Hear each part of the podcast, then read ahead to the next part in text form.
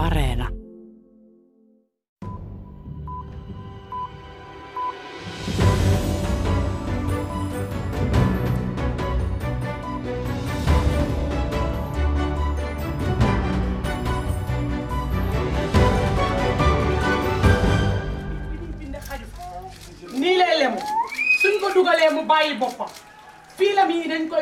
Tässä annetaan ehkäisyneuvontaa pienessä kylässä Senegalissa. Pääsin kolme vuotta sitten seuraamaan, kun Mary Stopes-järjestön kätilöt kertoivat Digenin kylän naisille ja miehille pillereistä, kapseleista ja muista ehkäisykeinoista. Järjestön liikkuvalla klinikalla hoidettiin myös erilaisia vaivoja ja tehtiin syöpäseulontaa.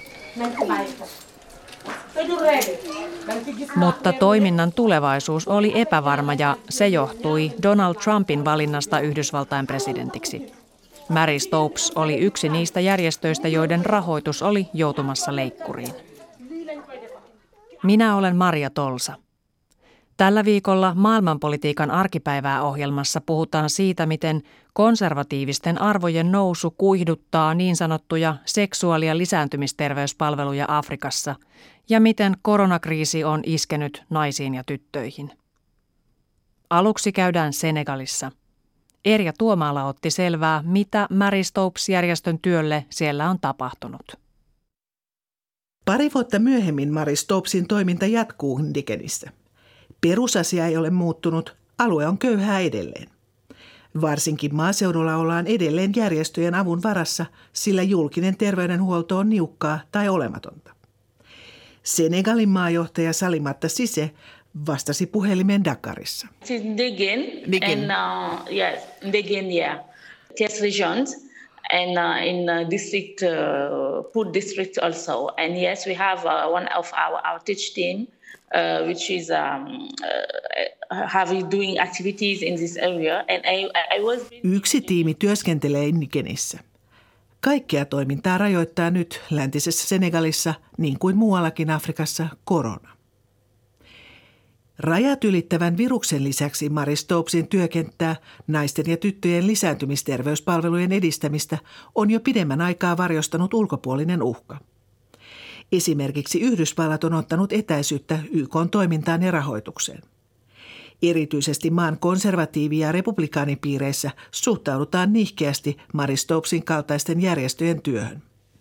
Se johtuu siitä, että Mary Stopes antaa joissakin maissa aborttiin liittyviä palveluita. Aihe on myös kohdemaissa nykyisin selvästi erittäin arkaluontoinen. Maajohtaja Salimatta Sise asettelee sanojaan tarkasti. Uh, it was really, really difficult. It was really, really difficult at the beginning. I can uh, talk about, about at first about uh, uh, the funding when we have uh, cut some financing uh, with uh, uh, USAID. USAID-järjestö on vähentänyt rahoitusta viime vuosina. Toiminta on ollut hankala jatkaa. Työtä on kuitenkin pystytty jatkamaan, sillä Yhdysvaltain tilalle on tullut toisia rahoittajia. Salimatta Sise selvittää, että hallinnon ja toimistojen työpaikkoja on rahapulassa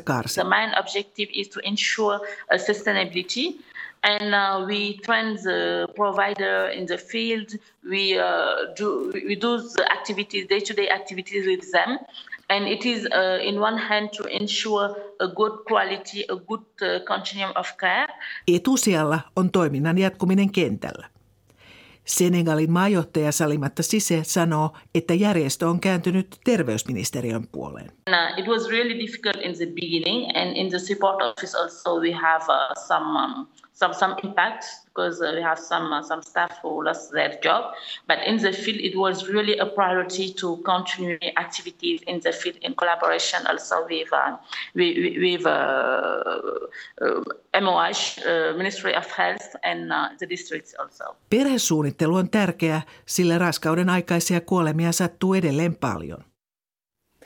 Väestöliiton kansainvälisten asioiden johtaja Elina Korhonen, tervetuloa vieraksi. Kiitos paljon, että sain tulla. Sinä seuraat työksesi naisten oikeuksien ja seksuaali- ja lisääntymisterveysoikeuksien tilaa kansainvälisesti. Aluksi on varmaan hyvä avata vähän näitä käsitteitä. Mitä oikeastaan tarkoitetaan, kun puhutaan seksuaali- ja lisääntymisterveysoikeuksista ja palveluista? Mistä silloin puhutaan? Tämä termi on todellakin aika pitkä ja iso ja monille ei helposti aukeneva, mutta käytännössä me puhutaan ihmisten perusoikeudesta omaan kehoon. Siitä, että saa päättää itse omasta lapsiluvustaan, omista kumppaneistaan, saa tietoa seksuaalisuudesta ja lisääntymisestä, ihmissuhteista, osaa hoitaa omaa raskauttaan ja vaikuttaa myös yhteiskunnallisesti asioihin, jotka liittyy henkilökohtaisiin asioihin. Eli puhutaan tässä aika laajasta kirjosta erilaisia terveysasioita, tärkeitä terveysasioita, eikä pelkästään esimerkiksi aborteista. Mutta kuitenkin tällä hetkellä maailmassa aika moni ihminen tuntuu kuulevan termin aborttia tarkoittavana. No abortti on nostettu tämmöisen globaalin keskustelun kiistakapulaksi, joka on kuitenkin vain todella pieni osa kaikkia näitä oikeuksia. Mä sanoisin, että ilman seksuaalioikeuksien toteutumista ei muutkaan ihmisoikeudet voi täysin toteutua, että puhutaan niin suurista asioista. Miksi maailmassa on meneillään tällä hetkellä tietynlainen konservatiivisten arvojen esimarssi, joka vaikuttaa tähän keskusteluun ja näiden palvelujen rahoitukseen? On sanottava, että 90-luvun alussa, 94, ensimmäistä kertaa tehtiin YKssa tämmöinen väestöä kehitys toimintaohjelma ja sopimus, jonka allekirjoitti 179 maata ja Tämä oli todella historiallinen, koska ensimmäistä kertaa alettiin puhua siitä, että ihmisten tämmöinen ää, oma autonomia lisääntymistä, parisuhteita kohtaan, niin vaikuttaa koko maailman tulevaisuuteen ja kehitykseen. Ja tämän vuoden 1994 jälkeen kehitys oli todella positiivista pitkään, koska nämä oli nostettu ensimmäistä kertaa esille. Mä luulen, että tämä on nyt mun tämmöinen valistunut ajatus siitä, että konservatiiviset voimat alkoi silloin jo ehkä tiivistymään. Ja ne progressiiviset voimat taustalla, jotka ajo näitä asioita asiapohjaisesti tutkimusten pohjalta – ei ollut ottanut huomioon ehkä tarpeeksi sitä, että tämmöinen moraalis-eettinen, hyvin konservatiivinen siipi vahvistuu. Ja tämä kehitys on viime vuosina kiihtynyt. Miksi? Yksi suuri syy on ö, Yhdysvaltain nykyinen hallinto, ö, eli tämä Trumpin hallinto. Ja siinä ö, kolmantena päivänä Trumpin valtaa astumisen jälkeen hän allekirjoitti tämmöisen niin sanotun Global Gag Rulein, eli suukapula – säännöksen. Tämä ei ollut uusi keksintö itse asiassa. Konservatiivipresidentit ennen häntä oli allekirjoittaneet saman säännöksen, mutta ei koskaan siinä laajuudessa kuin Trump. Tämä säännös tarkoitti sitä, että Yhdysvallat, joka on suurin, siihen aikaan oli suurin perhesuunnitteluohjelmien ja tämmöisten kansainvälisten terveysjärjestöjen rahoittaja, veti pois kaikki rahansa järjestöiltä, jotka millään tavalla heidän toimintansa sivusi aborttia – Samaan aikaan Vatikaani ja sitten Trumpin johdolla myös konservatiiviset maat, kuten Venäjä, Valko-Venäjä, Egypti esimerkiksi, alkoi yhdistää voimia ja kerätä tämmöistä konservatiivisten maiden omaa rintamaa, joka toimii muun muassa hyvin aktiivisesti YK sisällä. Palataan siihen vielä hieman myöhemmin puhutaan vähän näistä Yhdysvaltain tämän suukapulasäännöksen vaikutuksista, koska niin kuin tuossa Elina totesit, niin Yhdysvallat on ollut suuri näiden palvelujen rahoittaja kehittyvissä maissa, esimerkiksi Afrikassa. Millaisia vaikutuksia tällä Trumpin hallinnon suukapulasäännön käyttöönotolla on ollut näihin palveluihin, naisten palveluihin? Vaikutukset on tosi moninaisia. Yksi suurimpia on se, että kansainväliset isot järjestöt, jotka tarjosivat palveluita varsinkin köyhimmille alueille Afrikassa, maaseudulle ja tämmöisille haavoittuville ryhmille, jotka on kaikista köyhimpiä tai nuorille. Monissa Afrikan maissa esimerkiksi, jos et ole naimisissa, niin et ole oikeutettu saamaan ehkäisypalveluita. Nämä järjestöt joutu sulkemaan paljon palvelujaan. Esimerkiksi jos miettii IPPF, joka on tämmöinen perhesuunnittelujärjestöjen kansainvälinen kattojärjestö, Väestöliitto, josta tulen, on itsekin sen jäsenjärjestö, niin joutui leikkaamaan runsaasti näitä palvelujaan. Jos miettii esimerkiksi Botswanaa, niin kaikki tämmöiset liikkuvat klinikat lopetettiin. Kun Yhdysvaltain rahoitusta näihin seksuaali- ja lisääntymisterveyspalveluihin esimerkiksi Afrikassa on leikattu, niin monet muut maat, kuten Suomihan, ovat kiirehtineet lisäämään omaa rahoitustaan. Mutta ilmeisesti se ei ole ihan riittänyt paikkaamaan tätä vajetta, vai onko? Sitä rahoitusvajetta ei pystytty samalla tavalla täyttämään, että osittain kyllä. Mutta yksi suurimpia asioita on myös se, että tyhjöthän täyttyy. Koska rahoitusta ei pystytty kokonaan korvaamaan, niin raha oli, mutta se siirtyi tämmöisille äärimmäisen konservatiivisille, niin kun he itse puhuvat tämä liike siitä, että he haluavat palata tämmöiseen traditionaaliseen yhteiskuntaan, missä on nainen ja mies ja heidän biologiset lapsensa ja tämä on se tavoite. Tavoite on se, että abortit kielletään kokonaan. Ehkäisy on myös vähän semmoinen niin kuin harmaa alue. Kouluissa seksuaalikasvatus kaiken kaikkiaan nähdään hyvin vaarallisena, joka uhkaa tämmöisiä niin traditionaalisia perhearvoja ja uskonnollisia arvoja. Ja nämä järjestöt ja tahot on saanut, uskonnolliset tahot on saanut valtavaa rahoitusta. Muun muassa Ukandassa on nähty tämmöisten niin kuin todella konservatiivisten siipien nousu. Etelä-Afrikassa samoin Mun Etiopiassa asuva kollega kertoi juuri, että tässä koronan aikana esimerkiksi siellä on tämmöinen uskonnollinen järjestö saanut valtavan rahoituksen siihen, että kaikki kadun varret on täynnä mainoksia ja sitten somessa kiertää videoita siitä, että koronakriisi johtuu siitä, että naiset ovat tehneet siellä abortteja. Jos mennään vähän kauemmas poliittiselle tasolle, Väestöliiton kansainvälisten asioiden johtaja Elina Korhonen. Samaan aikaanhan tässä on ollut meneillään eri maissa pyrkimys termien ja kielenkäytön tietynlaiseen muokkaamiseen kansainvälisillä yhteistyöfoorumeilla. Voitko kertoa tästä esimerkkejä? Tämä valitettavasti tapahtuu muuten myös EU-tasolla. EUn sisällä toimii 500 konservatiivista järjestöä, jotka pyrkii lobbaamaan kaikista EUn papereista sanan gender ja sitten viittaukset seksuaali- ja lisääntymisterveyttä ja oikeuksia. Eli tämä ei ole pelkästään Yhdysvalloissa tapahtuva asia, mutta se ei ole ehkä ollut niin halvaannuttavaa kuin Yhdysvaltojen toiminta YKssa. YKssa on voisin sanoa nyt ehkä vähän kärjistetysti, että joiltakin teemoilta se on melkein toimintakyvytön tällä hetkellä.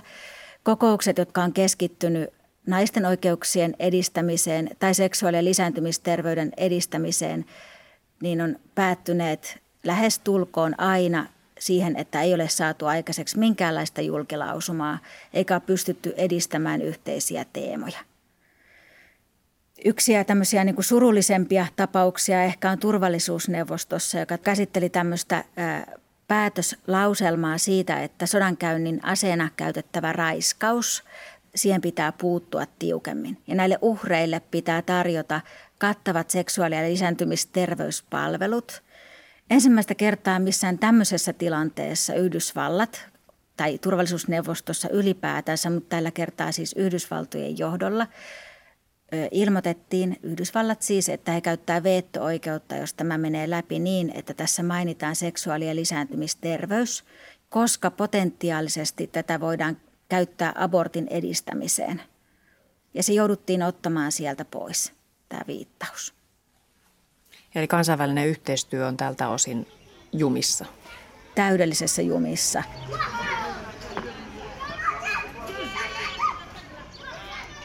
Tyttöjen ja naisten asia on ollut Suomelle pitkään kehityspolitiikan ykkösasioita. Puhelimessa on nyt ulkoministeriön kehityspoliittisen osaston osastopäällikkö Satu Santala. Miten Suomi on nyt reagoinut siihen, että Yhdysvaltain rahoitus näihin palveluihin kehittyvissä maissa on presidentti Trumpin kaudella laskenut? No sitä kautta sitten viime vuosina ähm, seksuaalinen lisääntymisterveys ja oikeuskysymykset on noussut meillä vieläkin – tärkeämmäksi osaksi meidän kehityspolitiikkaa kuin mitä ne jo valmiiksikin oli. Eli me hyvin vahvasti pidetään esillä meidän, meidän politiikkavaikuttamisessa näitä asioita. Ja sitten myös ollaan meidän budjetin sisällä niin kohdennettu vielä enemmän rahoitusta näihin, näihin asioihin. Eli me ollaan nyt sitten kasvatettu meidän rahoitusta YK-väestörahastolle UNFPalle, joka on tärkeä toimija tässä. Sitten meillä on meidän muutamissa maaohjelmissa, esimerkiksi Somaliassa ja, ja Myanmarissa tehdään tätä työtä. Ja sitten me rahoitetaan kansainvälisiä kansalaisjärjestöjä, esimerkiksi sellaista kuin IPPF, joka toimii tällä sektorilla ja niin edelleen. Että tämä on noussut meillä tärkeämmäksi kohteeksi kuin, kuin aiemmin. Miten Suomi on nyt reagoinut muun muassa Yhdysvaltojen ja myös joidenkin EU-maiden, kuten Unkarin ja Puolan pyrkimyksiin kansainvälisillä ja EU-foorumeilla häivyttää kokonaan puhe näistä seksuaali- ja lisääntymisterveysoikeuksista? No Suomi yhdessä sitten muiden samanmielisten maiden kanssa niin on tässä hyvin niin kuin systemaattisesti myös sitten omalta puolelta pyrkinyt toimimaan niin, että pidetään näitä asioita esillä – ei hyväksytä sellaisia vesittämisesityksiä, ollaan, ollaan siltä osin niin kuin tarkkana. Miten ylipäänsä kansainvälisen yhteistyön tekeminen tässä mielessä on muuttunut? No kyllä se on ihan merkittävä muutos, että, että ihan mä ajattelen niin kuin omaakin työskentelyä, niin, tota, niin kyllä, kyllä niin kuin ihan, ihan toisella tavalla tällä hetkellä näistä asioista keskustellaan ja, ja joudutaan hyvin vaikeisiin tilanteisiin monissa kansainvälisissä neuvotteluissa, myös sellaisissa, jotka ei ihan suoraan koske näitä kysymyksiä, vaan ne tuodaan sitten tämä Yhdysvaltain vetämä konservatiivinen blokki sitten saattaa tuoda yhtäkkiä nämä asiat ja, ja jumiuttaa neuvotteluja muissakin paikoissa.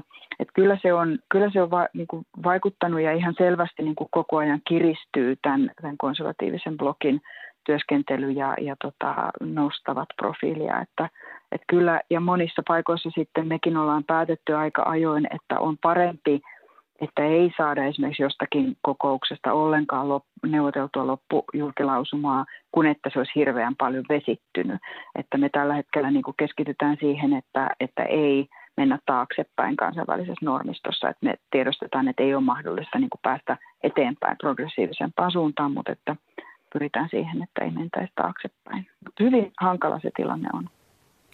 Nyt sitten tietenkin on spekulaatiota, kun katsotaan tulevaisuuteen, mutta jos Yhdysvaltain presidentinvaaleissa marraskuussa valta vaihtuu niin, että demokraattipresidentti aloittaa ensi vuoden alussa, niin uskotko, että tilanne muuttuu ja kuinka nopeasti? No tietysti on täysin mahdotonta nyt tässä vaiheessa sanoa, että, että vaihtuuko valta vai ei, mutta, mutta sun kysymyksessä on, että jos vaihtuu, niin mitä tapahtuu. Ähm, keskustelin tuossa keväällä joidenkin yhdysvaltalaisten tämmöisten think tank ajattelu, ajatushautomo ihmisten kanssa ja kysyin tätä samaa, että, että jos valta vaihtuu, niin muuttuuko Yhdysvaltain politiikka ja, ja siihen vastaus oli, että, että samana päivänä, että välittömästi Yhdysvaltain linja muuttuisi. Ja kyllä se varmaan veisi sitten puhtia tältä, tältä kansainväliseltä yhteistyöltä niin kuin sieltä konservatiivipuolelta, jos Yhdysvallat siitä putoaisi. Että ei tietenkään nämä muut maat sitten muuta kantaansa samassa vaiheessa, mutta että ainakin tämä Yhdysvaltain vahva veto, mikä heillä nyt on tässä kansainvälisessä liittoumassa, niin tota, sitten katoaisi, mutta vaikea sanoa. Ulkoministeriön kehityspoliittisen osaston osastopäällikkö Satu Santala, kiitos haastattelusta. I'm happy to be here because I've learned uh, how we can deal with the adolescent in this menstruation thing, how to break the silence in the churches because the churches they don't speak about menstruation. Kenialainen Phyllis Wanjiku kertoo suomalaisen FIDA-järjestön videolla, miten hän on saanut järjestöltä koulutusta kuukautisista puhumiseen kirkon piirissä. Nyt tällaiset koulutukset ovat jäissä ja syynä on korona. Rahoitusleikkausten lisäksi koronakriisi rajoittaa naisille tärkeitä palveluja monissa Afrikan maissa. Ohjelman alussa kuulimme tilanteesta Senegalissa, Länsi-Afrikassa.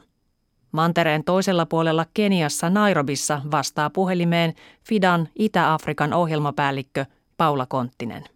We are not able to work under the same roof like we were working before, so everybody is still now since March working from home. Töitä on maaliskuusta alkaen tehty kotona. Kentällä ei voi käydä eikä ihmisiä tavata. Esimerkiksi maaseudun pitkäkestoiset ruokaturvallisuushankkeet ja yhteisökoulutus kärsivät. FIDA on suomalainen kristilliseltä arvopohjalta toimiva lähetys- ja kehitysyhteistyöjärjestö, joka työskentelee yli 50 maassa. Esimerkiksi Keniassa annetaan muun muassa kuukautisvalistusta. Aikuistumiseen liittyvillä peloilla on edelleen kauaskantoisia vaikutuksia. We so.